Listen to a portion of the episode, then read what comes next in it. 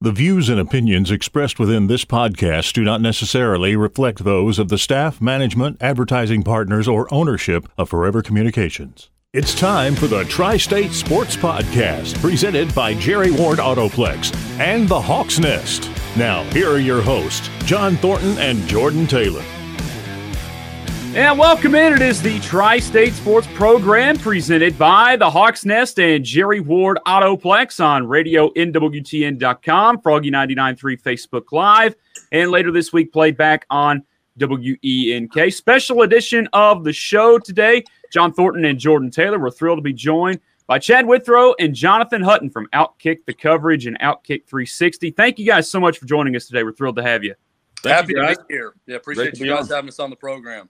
No doubt about it. We're thrilled to have you. Obviously, they have been busy. They had a trip to the Super Bowl a couple of weeks ago. How was that, by the way? Jonathan, you were telling us about that a little bit off air. Fun to go out to the Super Bowl? Oh, it's a blast. Yeah. Uh, and Chad and I have been to Arizona for the Super Bowl. This is our third time. It's one of my favorite spots, uh, destinations. It's I think the layout's great. Uh, weather's always perfect. And look, it, we're never going to complain about uh, going to Super Bowls, but this uh, the convention center there is perfect for what we do. So yeah, it's it was conducive. Plus, the last couple years, um, not as many media or guests, for that matter, have traveled in, and now we're you know back to normal. I felt like this was more of a, a Super Bowl of pre-COVID, which is what we're trying to get to. Yeah. yeah, very much. You know, most of these Super Bowl locations are huge, but Phoenix is so spread out that you feel like you're in three or four different Super Bowl cities, depending on where you are. Downtown Phoenix is one hub, Glendale's another hub, Scottsdale's another hub. There are people in Tempe also. So everywhere you go out to dinner or where you go out, you know, it feels like a different Super Bowl locale. But everything being located downtown Phoenix is great. Like Hutton said, that was our third time there, so we know the lay of the land really well. Uh, it's always a blast, and it's a, it's a nice uh, you know sort of sports radio convention. I feel like yeah. that you're attending because you see everyone from all over the country that that you've known for years. It's great. Awesome, awesome. We're going to take care of our housekeeping items here before we jump into the show. Chad and Jonathan are going to talk all things Tennessee and Titans with us. Obviously, both big off seasons for both of those programs. You can reach me on Twitter at John underscore MT18. You can reach Jordan at JT underscore 1823. You can tweet at our Froggy handle at NWTN underscore Froggy. You can text us on the text line at 731 885 9999. You can reach Chad on Twitter at the Chad Withrow, and you can reach Jonathan on Twitter at Hutton Outkick. Obviously, these guys will be here with us for the first segment of the show. We're going to talk a lot of Titans and Vols with them. So let's start with the Titans end of things, guys. Obviously, the Titans just hired a new general manager. Ran Carthon replaces John Robinson, who's actually from our neck of the woods out here um, in Obion County in Union City. And so Ran Carthon is the hire. What are you guys' thoughts on that? And what does he look for in the draft and free agency? Well, uh, the pedigree's great. I mean, he's done a little bit of everything in his background, pro personnel wise. Um, the good news for him is he's inheriting a staff that's already been ingrained in the draft, just like he was in San Francisco. And that's what ownership wants. They want him to build a roster that's similar to San Francisco's as far as depth. That's one of the best rosters, one through 53 in the National Football League, and really one through 63 uh, if you count the the practice squad. So that that's his mission. And look, uh, if if they'll get rid of John Robinson, no one's safe within that organization. Um, everyone was put on notice during the season. It's time to win. Making the playoffs isn't good enough, and that includes Ran Carthon. Yeah, I would be if I were an NFL owner. I'd probably uh, make everyone around me very angry because I'd be very simplistic in my thought process, and I would simply go to uh, the team that I admire the most and the organization I admire and how they built their roster. And I just say, hey, get me one of the guys from that place. Go over there and get me one of those guys. So I know nothing about Ran Carthon. I've never met the guy. You know, I'm not uh, in the day to day studying the front offices of every NFL team, knowing who's up to what and what they're doing. But I can watch the 49ers on Sunday and say that's a damn good football team. And they're built yeah. third, fourth, and fifth round picks. And, you know, they can go out and get a, a Jauan Jennings in the sixth round that can be a contributor for them, uh, tying it into the Vols also. So I, I love the hire from that rationale. I, I, would be very simple in it and say if he's the number two, in San Francisco for John Lynch. That's a guy that I want. And I think that's what Amy Adams Strunk did. I don't think it was the right move to fire John Robinson in season. I think you let things play out. And if it continued down that path that we all saw, then you make a change after the season. It, it gave them no benefit to do that in season. But I guess all's well that ends well if this ends up working out with Ran Carthon. And at first glance, I love the move.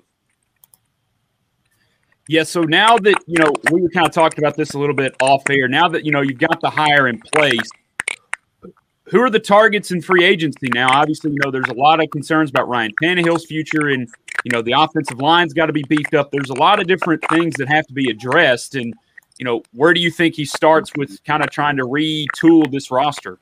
Starts on the offensive line, and I, I, they got to spend some money up there. The offensive line was awful. Um, you know, everyone wants to point to AJ Brown as the reason that we we saw John Robinson get fired. I, I point to the offensive line. Uh, they they lost their identity, and their their identity was not in the passing game. Their identity was up front in the trenches, and they've got to rebuild that. That I think we could see four of the five starters from last season not there starting this upcoming season, and that's a good thing. That's how bad they were. So I I think they spend money in free agency, and they also address it in the draft. And guys, I I I, I think they need multiple moves. Depth wise, it was not good enough, and I, I think we look at the offensive line and wide receiver as two places that will be of note whenever March 15th rolls around, the first day of the league year. I don't know how aggressive they'll be in in total, um, but I do think they make a splash and try to get out there and get someone that that Carthon feels like can be a building block and centerpiece around.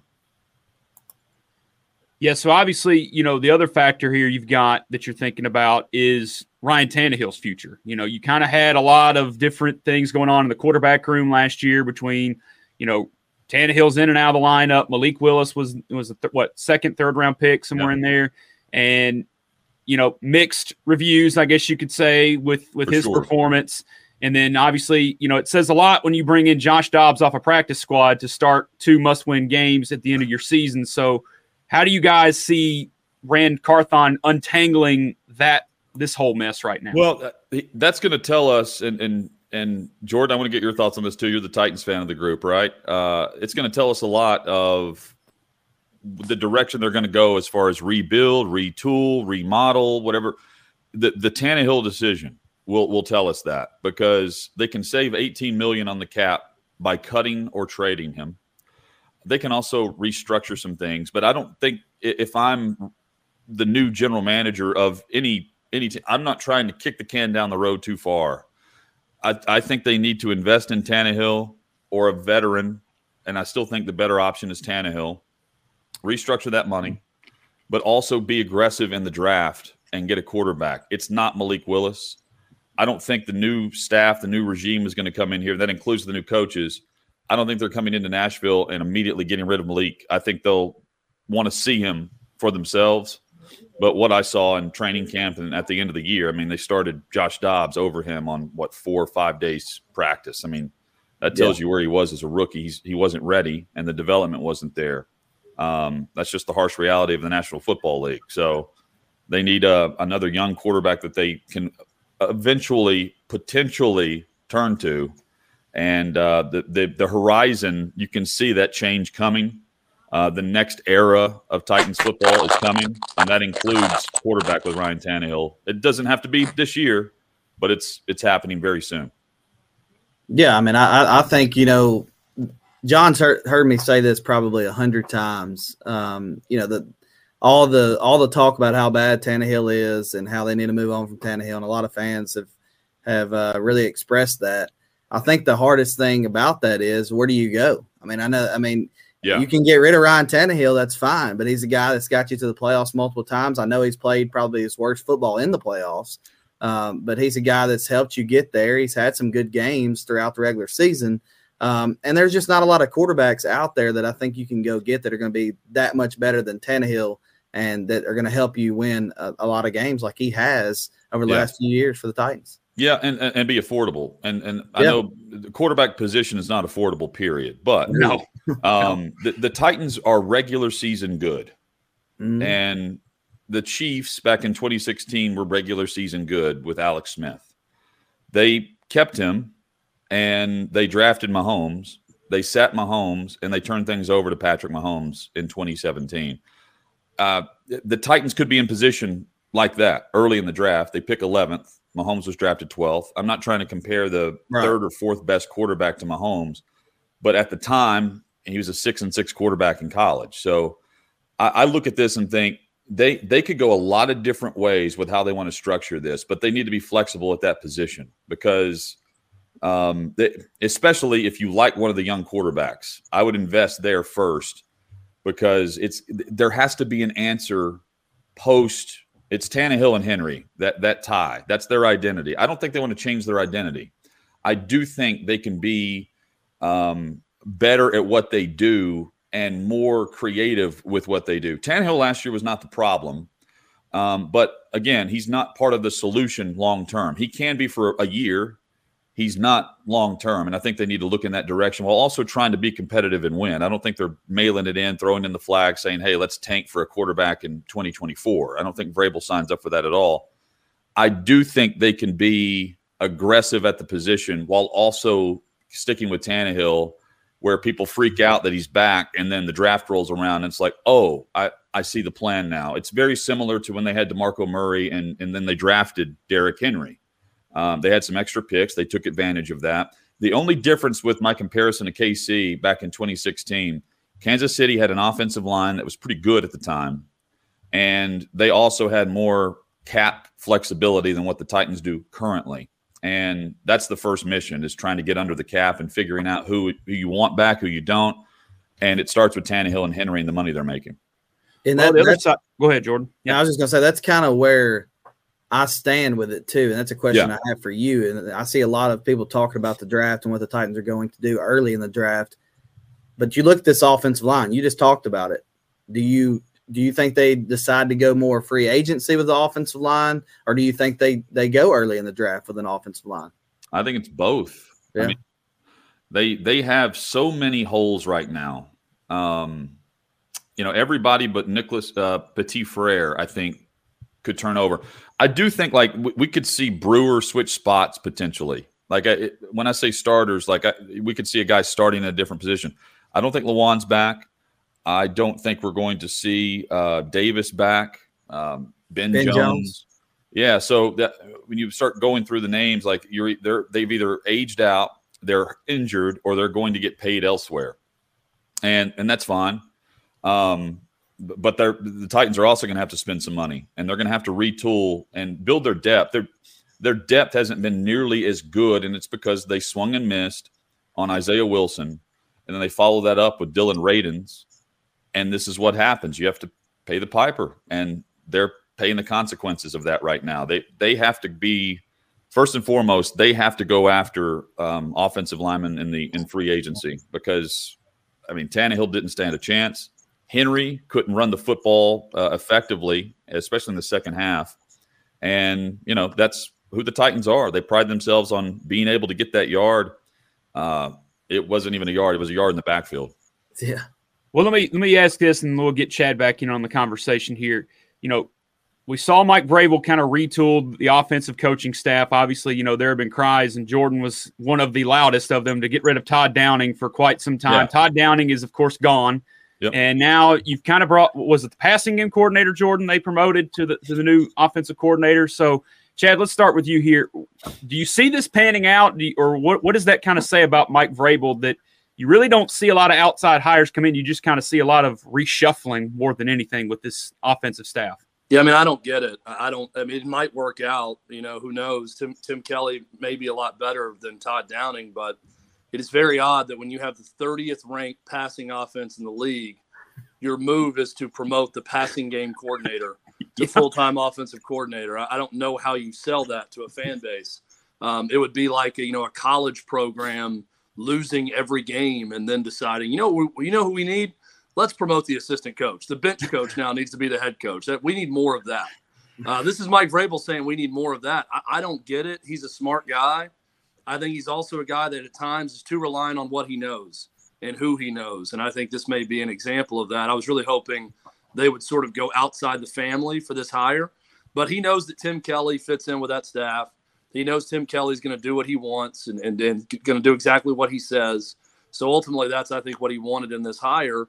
So we'll have to wait and see if it if it works out. But on, on its face, I don't see how you can sell this as a positive to the fan base. I think what took so long in the in the um, in just naming him OC is Vrabel was structuring the staff where they interviewed Charles London, they interviewed Justin Outten, and some others, of course, but they end up finding roles for them within the staff after they interviewed for OC. And then they elevated Tim Kelly and then restructured the guys that he wanted to keep in other roles. That could be analyst or assistant, whatever. Um, um, I, look, he, I think it was inevitable after the DUI that Downing was getting fired. He deserved to be fired prior to that. The offense was awful. Um, they're not stupid in why it didn't work, but they also have to figure out what Tim Kelly is going to be able to do to advance the offense further with the the I mean, it's a depleted roster. We we need to see the full arsenal before we can judge this. Um, and and right now there's there are not many pieces to work with, especially at wide receiver.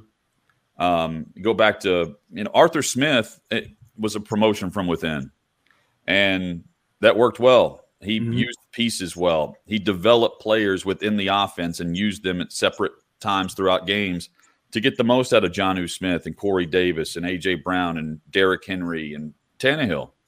And we didn't see that from Downing. Downing, you know, force fed certain things in in what was a creative play call. He I have no idea why he would call a sweep to Malik Willis after they're running down the field and running over Indianapolis in the first half of that game earlier this year at Nissan Stadium. So that's just an example. Like it, it was just uh, ill-advised timing of some of the things Downing was doing. And look, that Kelly's got to be so much better than what we've seen for this to be a success because they can't just be incrementally better. That's not good enough to win games with what they have. Yeah will be interesting to see how this offseason shapes up for the Titans. We'll take a break. We'll come back. Stay tuned. More coming right after this on the Tri State Sports Program presented by the Hawks Nest and Jerry Ward Autoplex. For your next car or truck, come see Jerry Ward Autoplex in Union City. Jerry Ward and his all star team have a lot filled with pre owned small, mid sized, and full sized cars, SUVs, and nice trucks, too. And if they don't have the right size, they'll find it for you. No matter what you're looking for, score your next ride at Jerry Ward Autoplex. Reelfoot Avenue in Union City or online at jerrywardautoplex.com. Like Jerry always says, don't dream it, drive it. Be a winner with Jerry Ward Autoplex in Union City. Segment two on the Tri State Sports Program presented by the Hawks Nest and Jerry Ward Autoplex. And let's transition to the Tennessee Volunteers over in Knoxville. Uh, you know, gentlemen, we were talking about this kind of off air for Jordan and I, for the majority of our lifetime and our time together, we have known, known nothing but uh, bad volunteer football. And so this year was kind of a surreal experience for us. What are where are you guys at, and what, what were your thoughts on this season with Josh Heupel, eleven and two, an Orange Bowl victory, easily the best season in twenty years on Rocky Top? Chad, did you hear any of that? I guess not. Look, I, I was along for the ride uh, with this. Um, we were I had, we were at the Bama game, for instance, um, oh, at man. Neyland.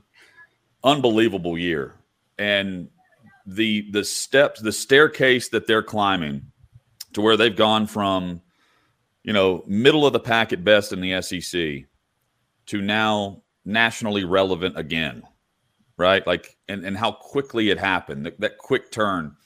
Now it's uh, from from from there to post Hendon Hooker is going to be really interesting mm-hmm. to ride yes. that wave. But what Hendon Hooker brought, the stability there, the whole story behind it, the players that either decided to stay or stepped up after not performing very well three years ago or two years ago and what they did last year.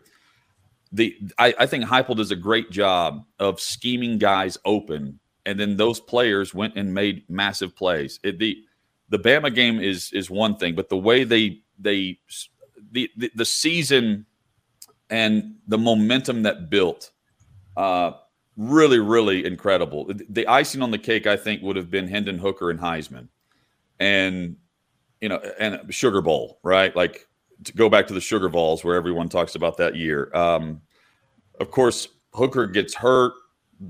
They probably lose to South Carolina anyway, and things derail from there. But I, I like the way they finished the season. I don't think they had any business sticking with Clemson with the roster that they took down there, but they did. And I think that's a sign of great things to come because I, I, I Heupel has done a tremendous job of embracing NIL.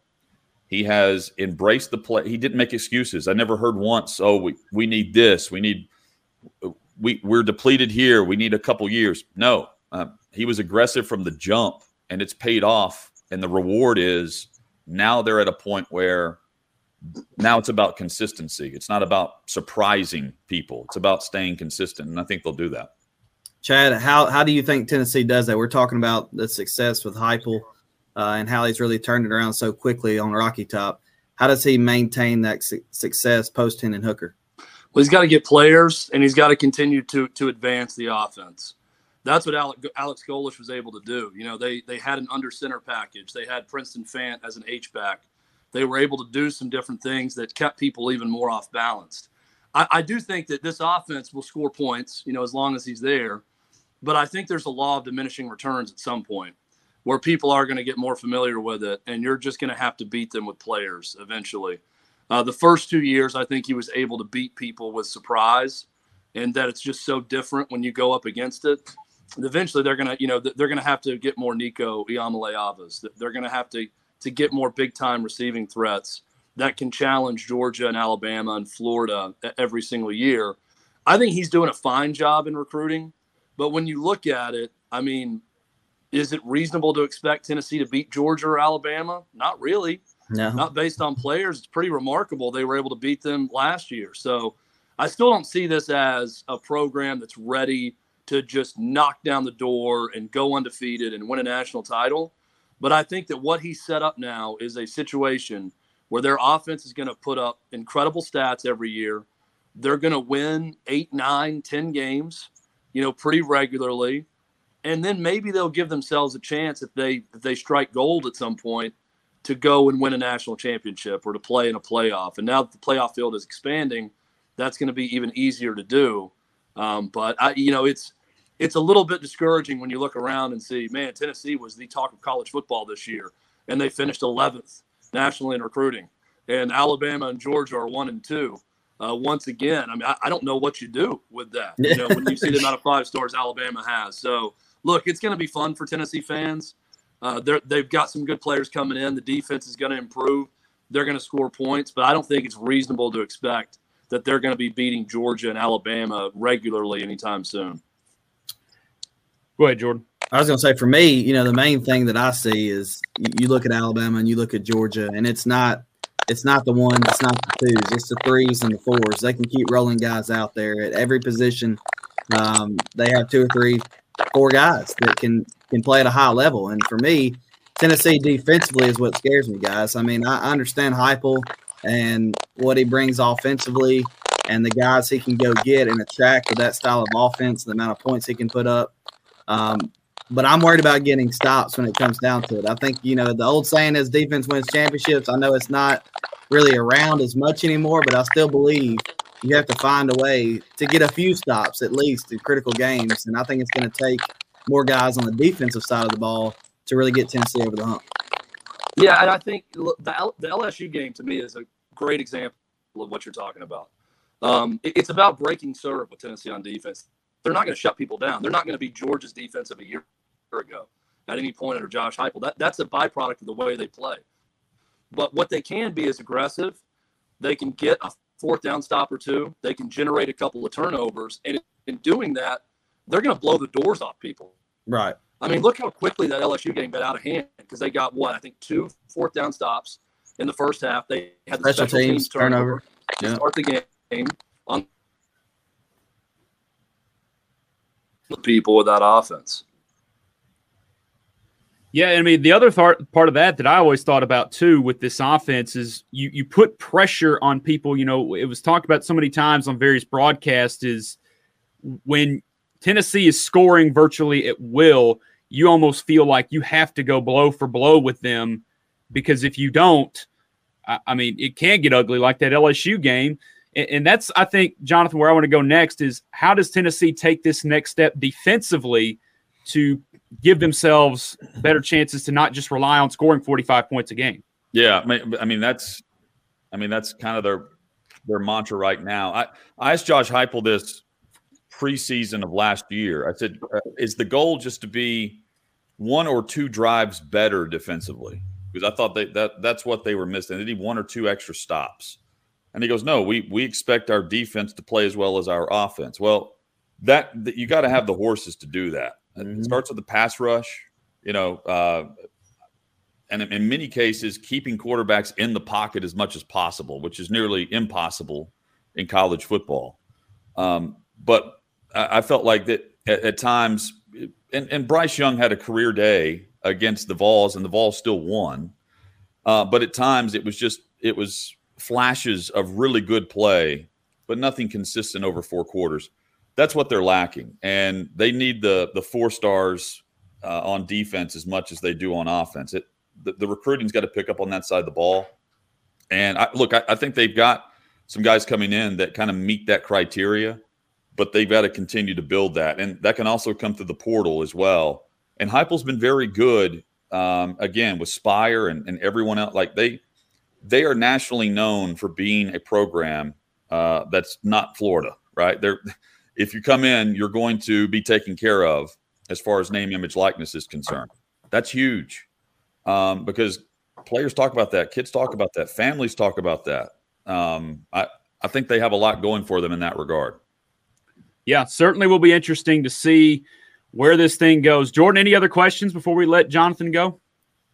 What I don't know. I don't know how much you guys uh, follow Tennessee basketball, but obviously, with uh, I'm sure oh. you're right in the middle of that. But with this Rick Barnes team, and I, I, you can talk briefly on the Lady Vols if you want to too. But with the direction of the two Tennessee basketball programs, specifically the men this year, how they've kind of been up and down. I mean, you you beat yeah. a number one team in the country and then you lose to an unranked. So uh, just give us your thoughts on where the Tennessee basketball programs are. Just talking about needing defense, they've got it right. Like they can, they can. I mean, it's hard to get sixty points on them, and I, I think their season is a great, um, just a, in one team, a great example of the college basketball season in general. Uh, anybody can beat anybody. Teams are very up and down. Uh, I think we've now had nine or ten losses to the number one team in the country, depending on who it was. Um, yeah, I mean that's that's Tennessee, but that's also a lot of programs. They, to me, they they need Sweet Sixteen, and then then they can start. You know, we we can actually begin to start talking about the ceiling. I don't know what the ceiling is for this group yet. It was, you know, it was extremely high about a month ago, and now we're we're seeing the the up and down play. And we, they beat Bama, they lose to Kentucky. It was a big game for Kentucky, but um, also, just a uh, another example of how inconsistent they've been. That that's the unfortunate part of it, but that's also like on the flip side of that, we've seen them be really good. And I I think if you're going to hit a lull, okay, hit a lull, but in tournament time, find the guy that's going to hit that big shot in a game where your offense isn't all that great. Your defense is going to get the stops. And I think from a leadership standpoint, they're fine. So I think they have a lot of positives, but I think the negatives are what can hold back a lot of programs right now. It is odd to look at the top 10 in college basketball and not see some of the, you know, the familiar brands. Yeah. Um, that's also a reason why Tennessee can absolutely make a nice run. But right now, they're not setting themselves up for a, a nice run in the SEC tournament. They could be anywhere from you know, like a two seed, three seed, they could fall to, uh, depending on what happens, six or seven. And that's crazy to say that, but like yeah. it, it, their their inconsistent play puts them in a lot of different areas on the bracket for me. Yeah it's certainly been an up and down year to uh, to say the least, and uh, plenty to, uh, to clean up. And you know, you just hope that they can kind of get hot again, like they did yeah. for the back half of the season last year. Which you know, you thought they were set up for a good run last year, and then of course upset by Michigan in the round of 32. So Mm-hmm. Um, obviously, you know we've talked about it before, Jonathan. You never doubt this that Rick Barnes' teams will defend, but it's always been can they score enough, and that's again the question mark this year.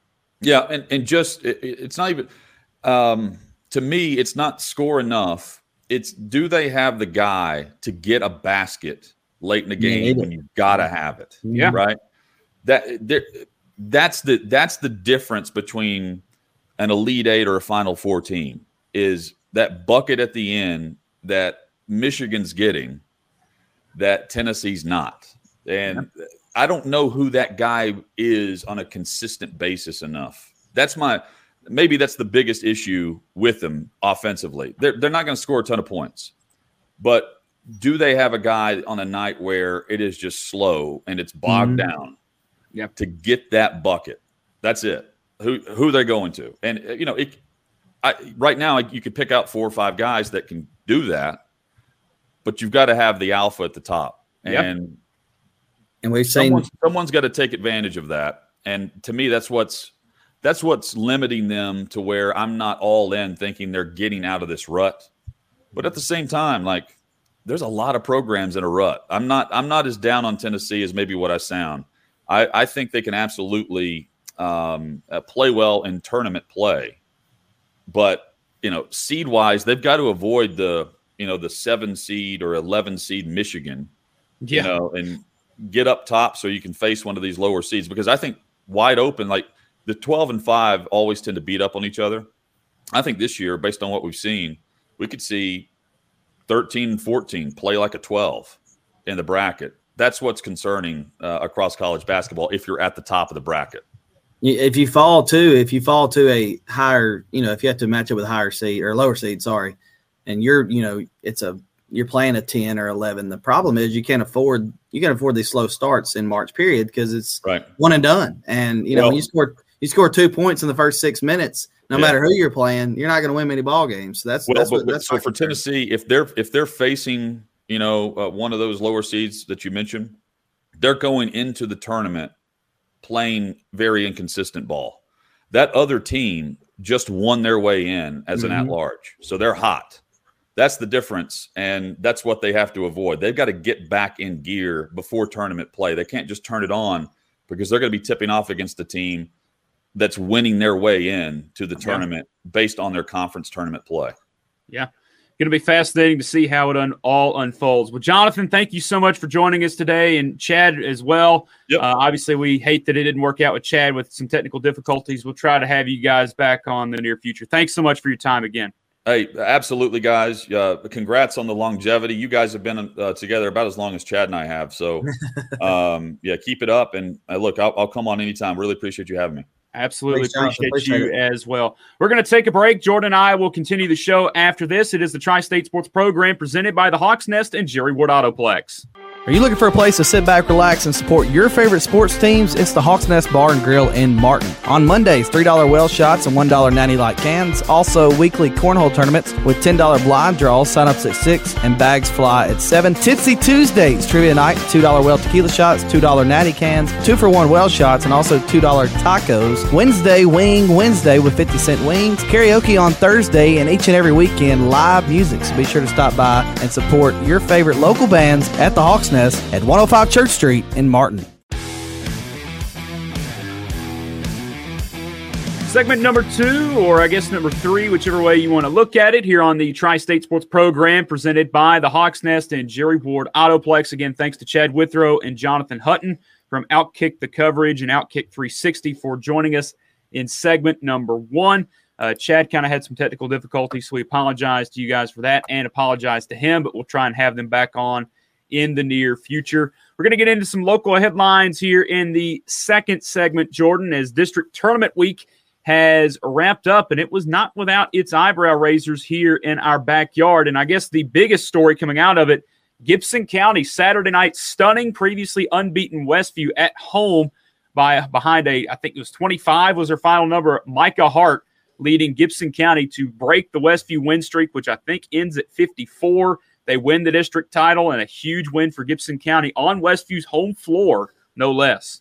Yeah, and at this time of year, Westview, I mean, Westview's hard to beat at any time of the year, but this time of year, it's really shocking. I mean, it really is shocking to see them lose a, uh, a postseason game on their on their home floor. Obviously, they still have a lot of basketball left, and they're going to bounce back from this. And there's probably some teams looking around the state, John, that are like, "Crap! I hate that they've done got ticked off now because now we got to get a ticked off Westview who doesn't lose much."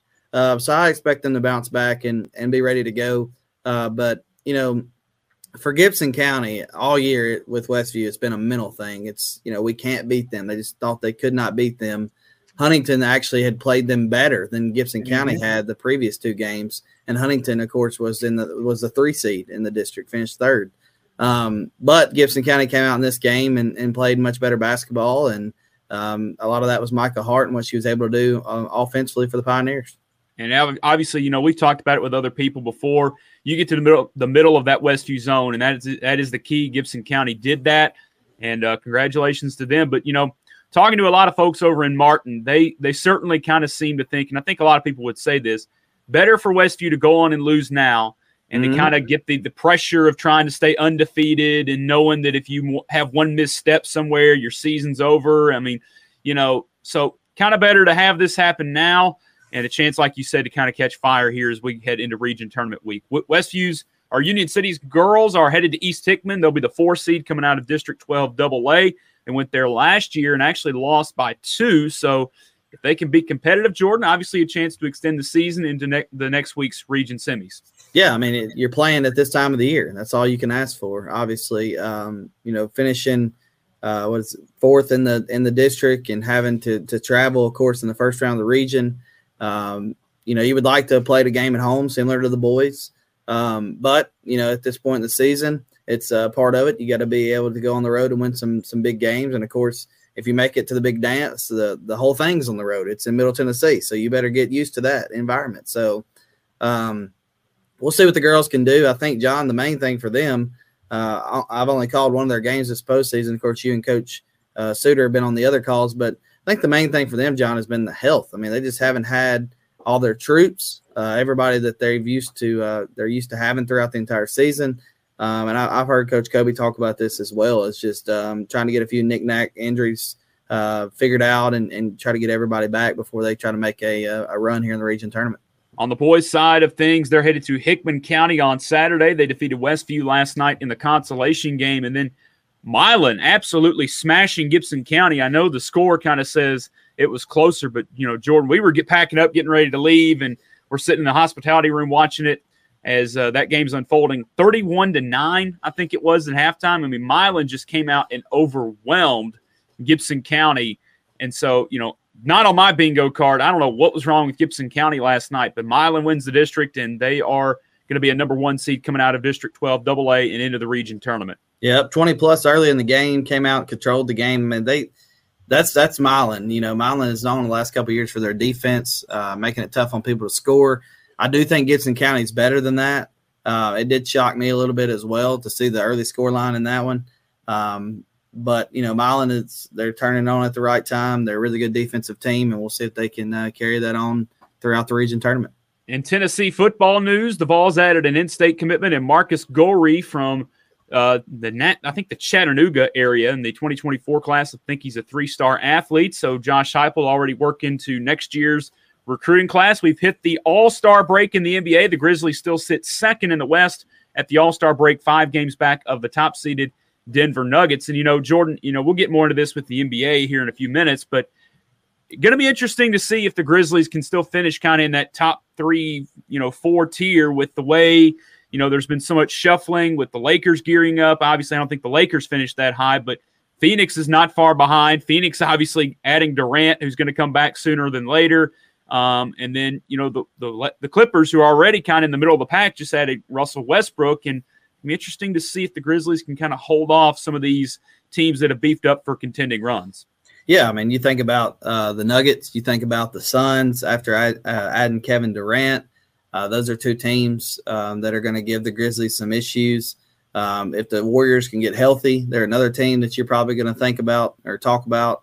Um, you know, I, for the Grizzlies, the main thing to me is being consistent. I think they have the guys, but they went they sometimes and they did it right before the All Star break. They go on these seven, eight game stretches, we're just not playing together. I mean, it's a lot of me ball, it's a lot of one on one basketball.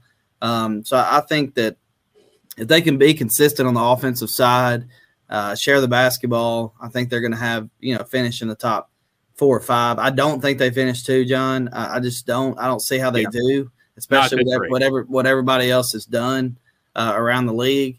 Um, you talked about the Lakers. The Lakers are going to be fighting for their lives to get into the play-in game. I mean, at least to where where it is right now. So um, the Lakers did make some changes. I do think they get in. Um, I'm not so sure that they don't. You know, I, am not so sure they get into the seven or eight range. So I, I, wouldn't be surprised if they're if they're playing in that play in game, and of course they win that and have to play a one or two seed. Um, and if it's the Grizzlies at two, uh, I don't think you want to see the Lakers, especially if no. they get hot. I mean, so it, it's going to be interesting to see how it all uh, it all comes that comes out. Um, I'm not. Everybody's put all their chips on the Suns. I'm not that guy yet because, I mean, if you can't win with James Harden, Kyrie, and Kevin Durant, I'm yeah. not. I'm not sold on Kevin Durant going to play with Booker and Paul and winning immediately. Do I think they should? Absolutely. Look at it on paper; it's unbelievable. They should win every game they play, if we're being honest. But I just something's off with Kevin Durant, chemistry wise. When he goes and plays with other superstars, there's just I, have got to be I've got to be proven first that it's going to work. It's got to be shown to me that it's going to work, and then I might you know start believing it. But for now, John, I'm not like everybody else. A lot of folks, at least, saying okay, it's the Suns or nobody. I will say on the Suns front, mm-hmm. the reason I think this could be a little different is Chris Paul. Right. And I'm not saying that as far from the the basketball angle because I think it's pretty obvious Chris Paul's on the decline with his basketball talents. But from a locker room perspective, Chris Paul still can lead.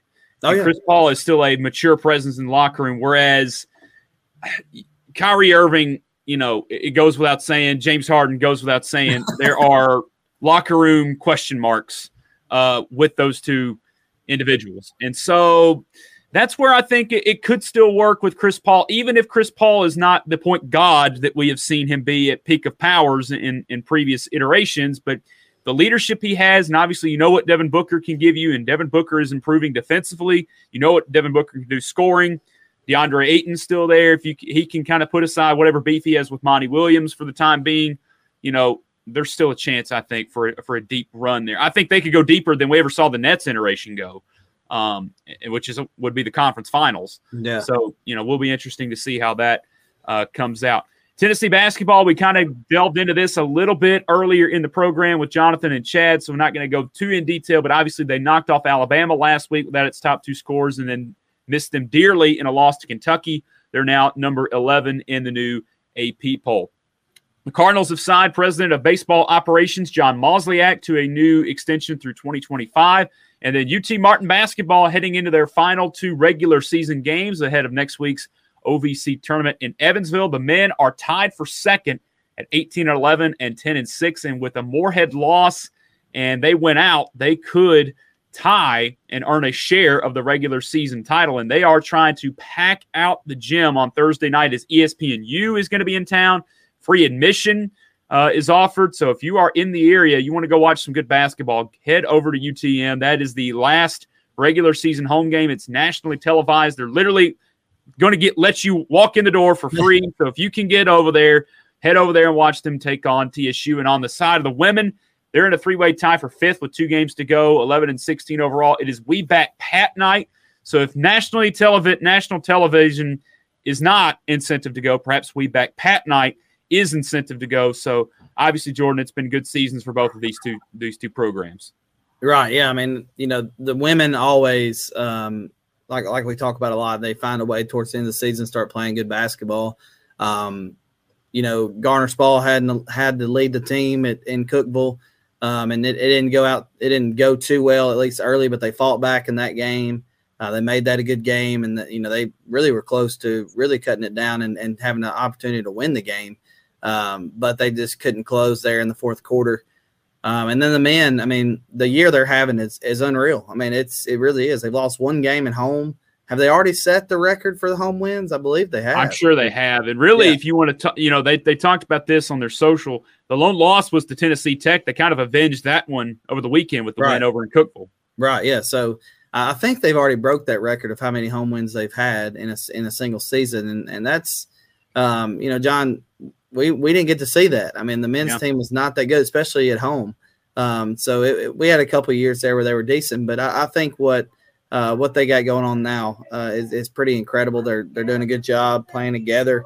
I know a lot of people were wondering how this team would gel um, because you got so many guys transferring in um, and coming from different you know different teams. But I, I think they've done a good job, and I think they have an opportunity to go win this thing. I mean, to go win the OVC title and in the tournament at least. I know obviously they don't have uh, they have a chance in the regular season, but Morehead's going to have to lose, and they look pretty strong. But if you get they're getting hot at the right time, if they go uh, to Evansville and compete at a high level, I mean, we could see them uh, in the NCAA tournament. I mean, I don't think that's too far fetched. No, and I don't think that's ever happened on the men's side as well. That would be absolutely historic if UT Martin can can win that automatic bid and get to the NCAA tournament. We'll take a break. We'll come back, get into some of the national headlines of the week, and then we'll have the stock market to round out the show after that. Stay tuned. More coming right after this on the Tri State Sports Program presented by the Hawks Nest and Jerry Ward Autoplex. For your next car or truck, come see Jerry Ward Autoplex in Union City. Jerry Ward and his all star team have a lot filled with pre owned small, mid sized, and full sized cars, SUVs, and nice trucks, too. And if they don't have the right size, they'll find it for you. No matter what you're looking for, score your next ride at Jerry Ward Autoplex, Reelfoot Avenue in Union City, or online at jerrywardautoplex.com. Like Jerry always says, don't dream it, drive it. Be a winner with Jerry Ward Autoplex in Union City. Segment number four on the Tri State Sports Program, presented by the Hawks Nest and Jerry Ward Autoplex. Well, one of the themes, I guess you could say, of our show for the past month or so, Jordan, has been coaching searches for these NFL teams. We talked about the Colts filling their head coaching situation last week. Houston, Denver, and Carolina have done that. And literally, you know, we had joked about it. You had heard almost nothing about whatever was going on in Arizona. Well, almost as soon as we got off the air, I think it was you sent me or one of us came across it and sent it to the other one. The Eagles are hiring, or the Cardinals are hiring Eagles defensive coordinator Jonathan Gannon as their new head coach. So the Eagles now losing both coordinators from their Super Bowl uh, run team here. And kind of an interesting hire because the Cardinals had a horrible defense a year ago. They surrendered 6,000 yards of offense and the second most points in the NFL. So, you know, just as much as I told you, you know, last week that there was a reason I think the Colts went offense, think it makes sense here why the Cardinals go defense as well. I think it does. Um, you know, just listen to the press conference and a little bit of him meeting with the players and such. Uh, I just hope that it, it, fits in and it gels for Arizona. Um, they're, they're, in a weird spot, John. I mean, they're, they're in a really weird spot. They're paying Kyler Murray a whole lot of money. Um, and he's a guy that, you know, I'm going to say hasn't really proven himself.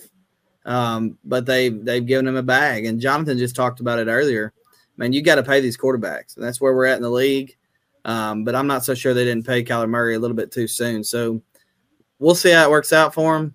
Um, I'm not completely sold on the hire, but uh, I we'll see we'll see what happens with the Cardinals. Yeah, I mean, and you know, it'll be interesting to see who they do offensively there because you're gonna have to find an offensive coordinator that can get along well enough with uh, Kyler yeah. Murray, who is, I mean, they gave him a bag, and so now he, of course, is the uh, face of that franchise.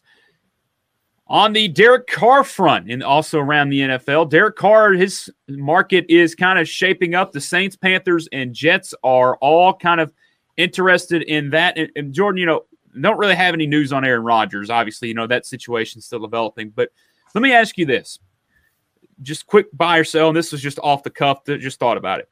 We've heard the Jets and the Raiders obviously mentioned alongside Aaron Rodgers. Now you see the Jets are kind of mentioned alongside Derek Carr, as well as the Panthers and the Saints.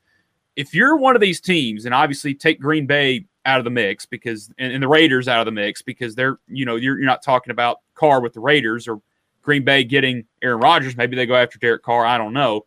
But do you want Derek Carr right now or do you want Aaron Rodgers more? If you're Green Bay, or either you know any team that's quarterback. Oh, you you want Aaron Rodgers for sure. I mean, I don't think that's too hard to, to figure that out. I mean, Derek Carr is is a good player. Um, I I have Derek Carr behind Ryan, Ryan Tannehill, so you know for me it's I, I don't know that I put a lot of stock in that Derek Carr can go win you a, a whole bunch of games and you know put you put together a good playoff run. Um, and you know Aaron Rodgers can win a lot of games with the right pieces. So if you have some of those pieces, I think you you definitely go get Aaron Rodgers, but you, are also getting a head case. So that's that's, that's where I was going with this. It is, are you willing to to give up the capital for the head case that will be Aaron Rodgers? To, I, I think at the point the point we're at in the league, I think you you have to. I mean, you have to have a good quarterback to win. We know that. Yeah. So that's where I was kind of going is just uh, the head case that you're going to have to deal with oh, yeah. Aaron Rodgers. That that's where you know it's kind of similar to the Kyrie stuff in the NBA. You know, great player, no doubt. He makes your team better on the floor, yep. but in the locker room and from a media standpoint, is that someone you want uh, representing your I mean, your franchise? Uh, the Jaguars passing in coordinator Jim Bob Cooter is going to be the new Colts offensive coordinator. So Colts uh, going with another kind of quarterback developer to help Shane Steichen out in developing whoever the Colts draft in April. Justin Fields wants the Bears to build a dome, he says. Uh, Travis Kelce is going to host Saturday Night Live on March 4th. Eric Bieniemy has been hired by the Commanders as their new offensive coordinator and assistant head coach. Greg Olsen is saying on, on Tom Brady potentially taking his spot. I have all the respect in the world for Tom Brady, but I'm not going to roll over and die. Get your popcorn ready. Perhaps a broadcast war over at Fox. Mm-hmm. Saquon Barkley is expected to test the open market, and Daniel Jones is wanting somewhere between 30 and 40, perhaps more than $40 million before he decides what he's going to do. So, Jordan, where do you want to go with all of these uh, various headlines from the NFL? The is fix, fixing to get a shot. I mean, he's, yes. he's got an opportunity. The offense is completely his. Nobody else is dealing with it.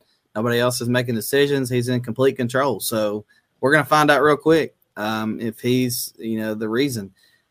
I I, I want to credit a lot of the success of the Kansas City uh, Chiefs to, to Andy Reid, though. I mean, obviously he calls all the plays. We know that. Um, so Bieniemy, he's got an opportunity here. I'm not saying that he ha- doesn't have something to do with what they've been able to do the last few years, um, but we're fixing to find out we're fixing to find out front and center. So I, am happy for him. I'm glad he's getting an opportunity, and um, if he does well here, he probably will end up with a head coaching job as well. I mean, he's been in talks about that uh, for several teams. Um, when you look at this Greg Olsen, Tom Brady stuff, I mean, get your popcorn ready, like you said. I mean, this is going to be fun. Um, I think Olsen did a pretty good job. Uh, he's fun to listen to. He's very knowledgeable of the game, obviously, and we haven't heard Tom Brady yet. We don't have a clue yep. how good Tom Brady's going to be. I know he's good at football, but that doesn't mean anything. So this is going to be interesting to see how this plays out with Fox. Well, and on the Bieniemy front, I will say the, the youth pastor at my church, uh, Greg Alderdice, he he is a huge Commanders fan. Sent me a video this morning, and it was LeSean McCoy kind of casting mm-hmm. some doubt on uh, Eric Bieniemy because he kind of said if you sit in these meetings, Andy Reid ran a lot of the offensive mm-hmm. stuff, did a lot of the play designing, and so you know, he's like, I'm not saying he can't do it, but I will say it's going to be a, a, learning curve for him because Andy Reid, like you said, kind of handled oh, yeah. a lot of that and called the plays too. Yeah. So it is a promotion. It is a pay raise for Bieniemy. He also gets the title of assistant head coach. But like you said, getting his shot, and uh, we'll see what happens there. In the NBA, Kyrie and Luka lit up the stat sheet in their first two games together, but they have struggled to find wins. A couple of buyouts of note. The Cavaliers have bought out Kevin Love. He's going to sign with the Heat. Cavaliers say they're going to retire Love's number zero. Russell Westbrook bought out by the Jazz. He's going to join the Clippers, which will become the fifth team for Westbrook in five years. He joins his old buddy Paul George from Oklahoma City. And the Celtics have named Joe Mazzulla the full time head coach in Boston and have given him an extension. So before we dive into some of, some of the Hall of Fame and All Star stuff, Jordan, anything from that group stand out? You also got Patrick Beverley that's going to sign with the Bulls yes. as well. So that's something to add to that. Um, I, am I'm, I'm excited. Way back when the Lakers released Russell Westbrook, I mentioned that I wish the Clippers would sign him and he would go off against the Lakers. Well, here we are. I mean, maybe maybe that wish is going to come true. They play in April, um, so I don't watch a whole lot of NBA games, but I'll be excited to see what uh, what Russell Westbrook does against the Lakers. For some reason, I think he's going to have a big game. That's just that's just me, but that's going to be fun to see. Um, obviously, Kevin Kevin Love uh, heading to the Miami Heat. I mean, this has just come full circle when you know you got LeBron who's played with him and been everywhere, and that now Kevin Love is, is, at the Heat. It seems like everybody makes a stop in Miami. Uh, there must be a beach there or something, John. I, I don't know. And uh, no income tax. No, no state income tax. That's correct. So um, we'll see how, how it helps them. I mean, they do need some some extra role guys off the bench, and I think he can he can definitely help them there. The Celtics, uh, you know, it's about time. He's done enough to be the head coach. Um, he they I mean they have the best record in the league at the All Star break, um, and this is a team that's playing in the East with a lot of uh, a lot of good teams. So we'll see. Um, we'll see what happens with the Celtics moving forward. I'm glad they made this official. I do think that they're probably still the favorite uh, to win the East right now. I am curious. Do you think Russell Westbrook can can make this work with his old buddy Paul George, and they can the Clippers can kind of take another step, and he can kind of find the form of the, the Westbrook we've seen about three four years ago, or do you think he's washed? I don't think he'll get to that point again. I do think he can contribute in the right situation. He's not a guy that's going to go out and shoot, you know, mid range three point shots. He's a guy that's got to get downhill, get to the basket, be explosive. I still think he can do that.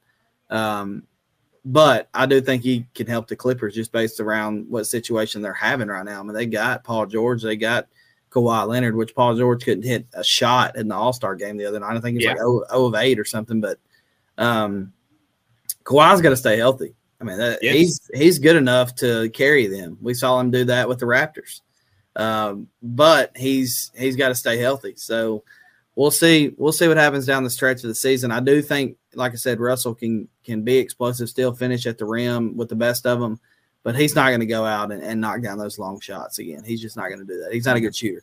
No, he never really was a great shooter. No. So, um, some other notes from as it was All Star weekend, and we'll get into some of that here in just a moment. Hall of Fame finalists for the class of 2023 were announced. Jordan, a couple of names that are near and dear to you Gregg Popovich, Dirk Nowitzki, Dwyane Wade, Tony Parker, Pau Gasol, and Becky Hammon are some of the kind of headliner names, a few other names as well, but those were the kind of the big names, at least that I recognized. And so that will be interesting to see. I mean, surely you would think the first three or four I just mentioned, Popovich, Nowitzki, Wade, Parker, Gasol are, are borderline locks.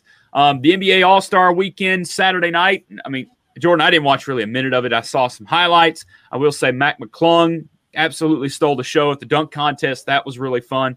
Um, and then I, I, watched, I guess, about fifty percent of the uh, the All Star game itself, and I think it was Jaylen Brown who said it was a glorified layup line, and that was essentially what it was. Especially because the Elam ending really didn't matter as much because um, I think it was Team Giannis was up by what 15, oh, yeah. 20. I mean, they were, yeah. yeah. I mean, they were up heading into the fourth quarter, so it didn't matter as much. But I guess it was cool seeing Jayson Tatum set the new record for points in an All Star game with 55. He won the MVP. Giannis and LeBron both didn't even finish the game with various injuries. So, anything stick out to you from All Star Weekend? What did you watch, and uh, you know what, what what did you make of it? Well, the Hall of Fame first, obviously with Pop and and Dirk, and you, you mentioned Pop and Tony Parker, who are going to be close, but also adding Dirk in there. Dirk was one of my favorite players uh, growing up watching the league. So those three, I hope definitely get in there. I like Dwyane Wade as well, and, and Pau Gasol.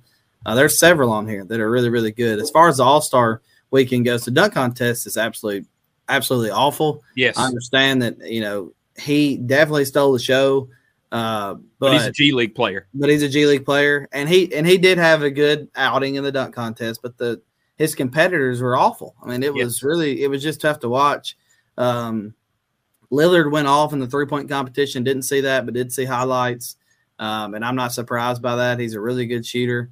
Um, and then Jayson Tatum. I mean, I, I, you know I like Jayson Tatum, but I got to pick at him a little bit. I mean, you're going to set the record when you take about every shot. He he took. I mean, every time they came down the floor, he was shooting a three, and it looked like they were kind of force feeding him a little bit as well. So I don't know if there's something there. They were trying to get him to that record, um, but they were really trying to um, trying to get him to take a majority of those shots. So um, congratulations to him, though. That's really um, obviously it's the All Star game. Most people would say, man, he set that record against some of the best, but they don't play defense at all. So um, it was. Really I will just, say it, was fun when they he went on one with Jaylen Brown. Yeah, that was cool. that was cool. I want to see here. Let's see. He took. I want to see how many shots he took. He was 22 of 31. The next wow. highest on his team was Donovan Mitchell, who took 25 shots.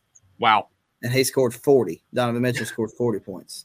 So, you know, and then of course Giannis didn't play but one possession because of his wrist. And then the highest amount of shots on Team LeBron was Jaylen Brown with 27, who came off the bench. So Jayson Tatum taking 31 shots. You got the two Celtics there that took the most shots in the All Star game. Yeah. They did kind of steal the show, but I guess there wasn't much of a show to No. uh, to to watch, um, unless you just like watching dunks and layups, which is it's fine, whatever. Yeah. Um, LeBron, you know, we talked about the Lakers. LeBron does say these last 23 games of the season are the most important in his career because he doesn't want to miss the playoffs for two seasons in a row. Jordan, I have a simple question.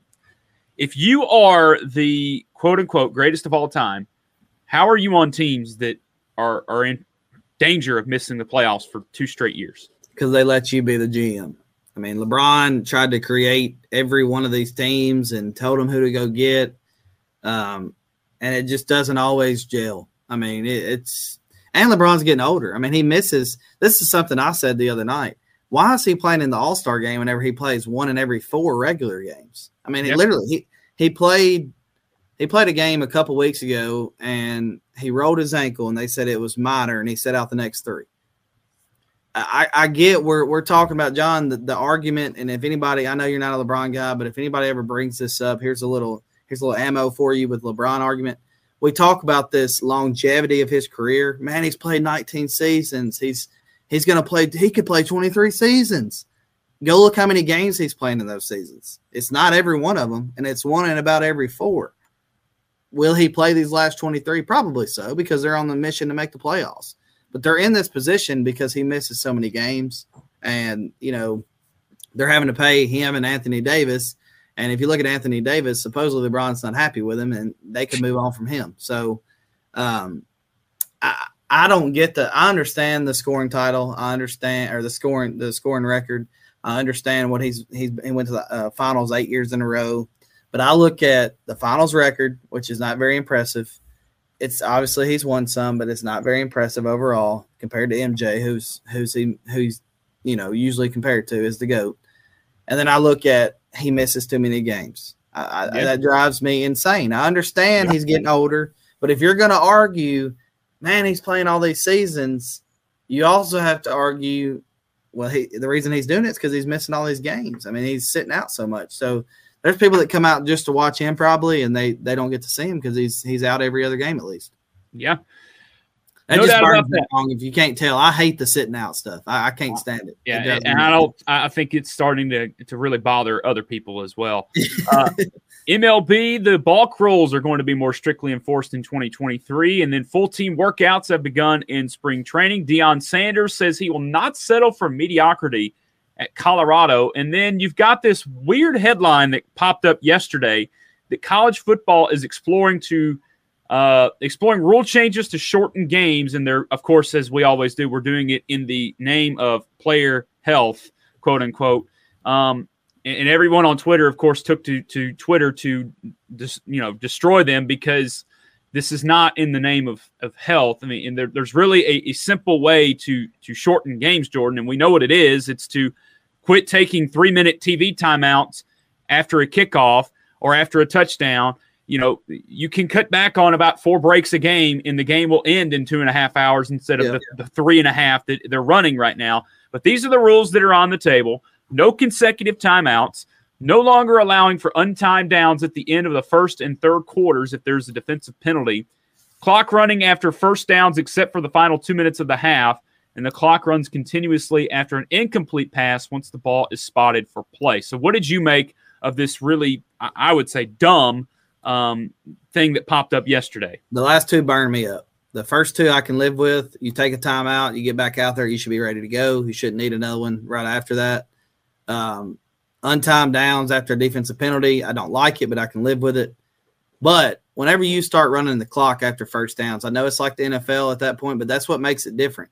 I mean, college football, um, you know that okay, I got a first down, I got time to get to the, you know, get the ball, get the ball snapped. When it's spotted, that's when the clock's starting back. It would take some time to adjust to that. I don't like that, and I don't like the fact that at any time after an incomplete pass, you should start the clock because here's the situation with that. If you go by that rule, you're trying to spike the ball late in the game. When you spike means it, they spot it. When you spike it and they spot it, it should start back in, in under that rule. And I, I don't like that. I, I don't think that that. I don't understand why they're trying to change that. I mean, I, I don't understand those last two for sure. Player safety, Jordan. Player safety. Give me that. So you don't have any timeouts and you got 40 seconds left. You're trying to go tie the game, and if you spike it, you have. I mean, they're literally going to start the clock right back. So there's no reason to even do that. So there's it doesn't make any sense. I, I don't like that, and I don't like the. Uh, I could probably live with the clock running after a first down um, than I could more than the last one there. Where they, I just think the whole the whole premise of this is so stupid. Oh, I mean, it, it, doesn't make any sense. I mean, it- I mean, look, we, we talk about these CBS games that run four hours, but th- this is why they run four hours. A team scores a touchdown, you kick the extra point. We take a Yes. four minute break. We come back, we kick off, and then we take another four minute break. I mean, Do you care, John? You're you're a huge college football fan. I am too. We watch we watch these games. Do we care how long they last? If they're a good game? no, no, no. We care less. Play No. it for six hours. We're watching the game. It's Tennessee, Alabama on the third Saturday in October. It's close. We're watching. If Tennessee and Alabama were still playing right now, you'd you'd still be watching it because Yes, that's just how much we care about it. I mean, yes. there's no reason to try to shorten it. I understand they got to get all this stuff in TV wise, but you know, I, I don't understand. And that that's where we're going. Is it seems like that stuff's being more more important than the actual game itself. Well, and here, here's another way you can. And I'm gonna I- I'm gonna segue this into the XFL. Did you watch any of the XFL this weekend? I did watch a little bit. I did watch. A I will bit. tell you one of the coolest things I and I didn't watch a ton of it. I just saw this and I thought this was a very cool and I think this might set a trend in the other you know with college football and perhaps the NFL. The transparency with which they did reviews. Where you've got the guy, I guess, in New York, and he's basically talking. You hear him live talking to the official on the field, saying, "Okay, this is what we're seeing. So we're going to spot the ball here. It's going to be first down on this hash." And I mean, that to me is the transparency that is missing in the sport. And, Yeah, you know, don't need to. You don't need to stop the game. Go ahead and let them buzz in, but let us hear it. Let us hear. Yes. it. Let, let us hear what you're telling them. Spot the ball and move on. I agree. Yes. What did you did you? I mean, how much of it did you watch, and what did you think of the I, XFL? I love the kickoff too. I mean, I know it's it's not the old school kickoff that we all like, but I thought it was it was more competitive um, because you really have to block a guy. You're not just coming down here and nailing a guy. Um, I like that. Um, there were there were a few things. I, I thought that their camera angles, ironically, were a little bit better. Um, you could see everything. Um, and then another thing that I liked was the fact that everybody's mic'd up. So you Yeah. get you, every single player is um, at least the skill players I know, but I'm pretty sure everybody is. They kept going to them um, in situations, and that was cool to hear what they were saying and what they were thinking. Um, I don't know how long it lasts, though. I mean, people are people are you know they're, they're just uh, they do the same thing over and over, and when you try to bring in something new, people don't change much. So I don't know that it's going to uh, you know blow up into this huge league or anything, and try to I don't think it'll ever be able to compete with what what we're used to watching No. the NFL and college football and all that.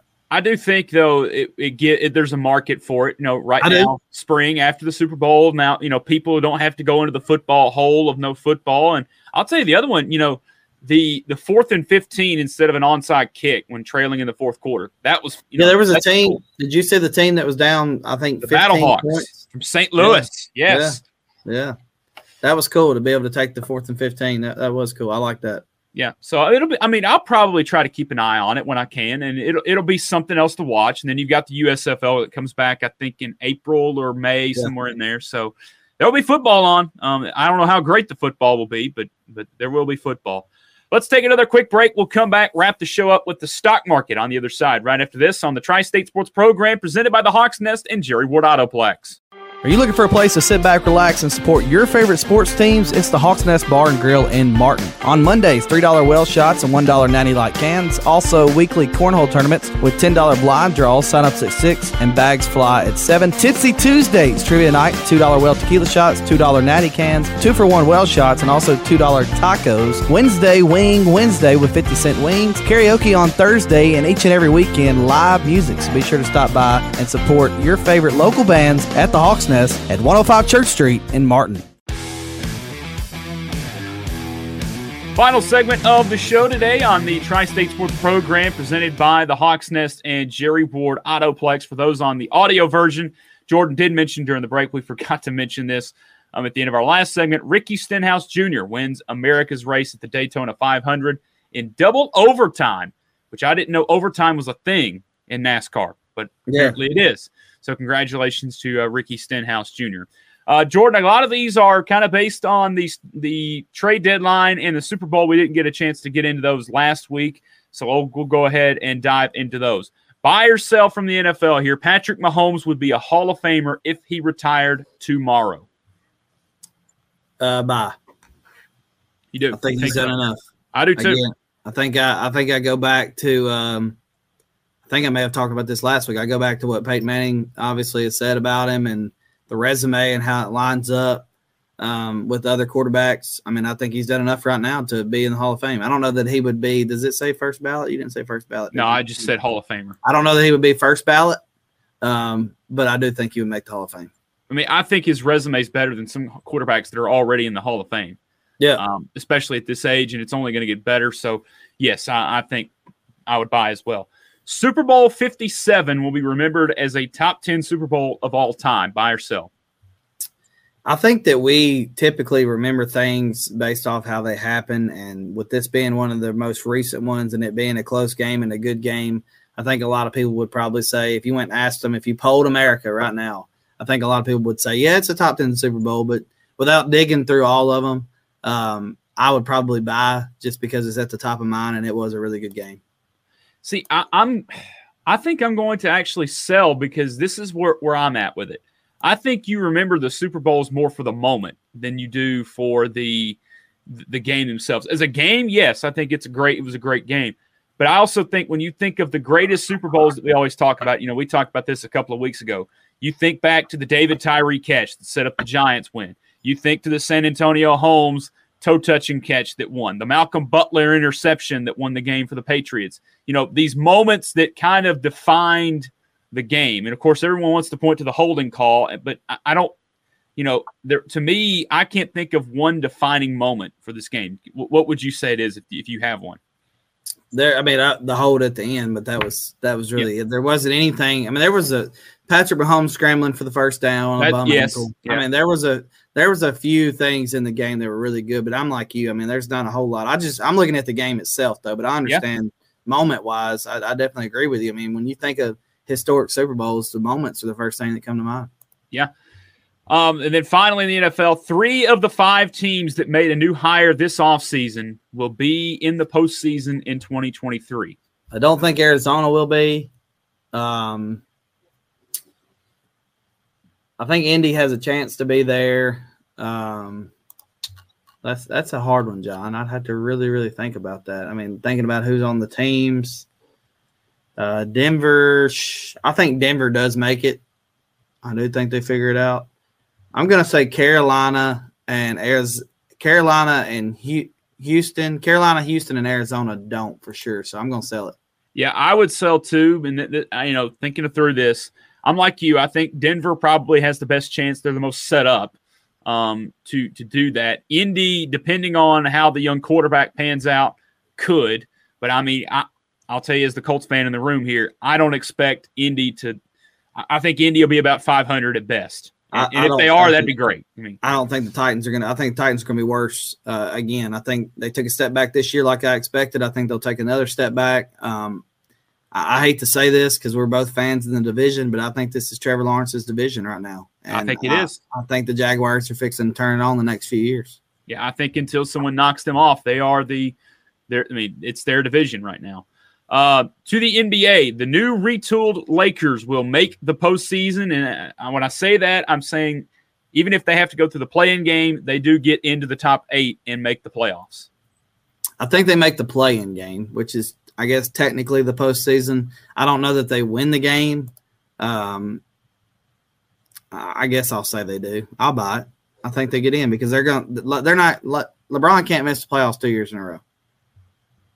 So right now they are, I guess, 12. in I uh, 12, yeah right? twelfth in the Yeah. the West, and they are right now only two games back from the play-in. So this is what who the who's in the play-in right now: the Pelicans, the T Wolves, the Warriors, Thunder, and then ahead of the Lakers, the Blazers, and the Jazz. So that's who. I mean, really, you got to get to ten. I mean, that, that's where you got to get to. But I mean, you think about it: the Jazz were sellers at the deadline. The Blazers, I, I don't really think they're going much of anywhere. The Warriors have got to get healthy. The Thunder, I don't know if they're good enough to continue this. Um, the Pelicans and the Wolves, I think, will be there. Um, I think they're good enough to kind of hold serve. So you're really gunning for nine or ten, like you said. But I do think they can get in. I, I really do. I'll, I'll buy it. Yeah. Kevin Durant will win a title in Phoenix. Buy or sell? Man, I want to say I want to say sell so bad. Um, how, how does it not work out though? I mean, you got Devin Booker, CP3, who you talk about as a great leader, uh, one of the best point guards in the history of the league, um, and he. I'm gonna say I'm gonna buy it, but it's gonna be more because of CP3. I think he wants one that bad. He knows he's got to get one because he's heading out, and I think they figure it out for him. But the problem, the one thing that concerns me about Phoenix is they don't have as much depth anymore. They had so many guys coming off the bench that could help them. And you have to have depth. You can't just have those starters, especially older starters like CP3 and KD.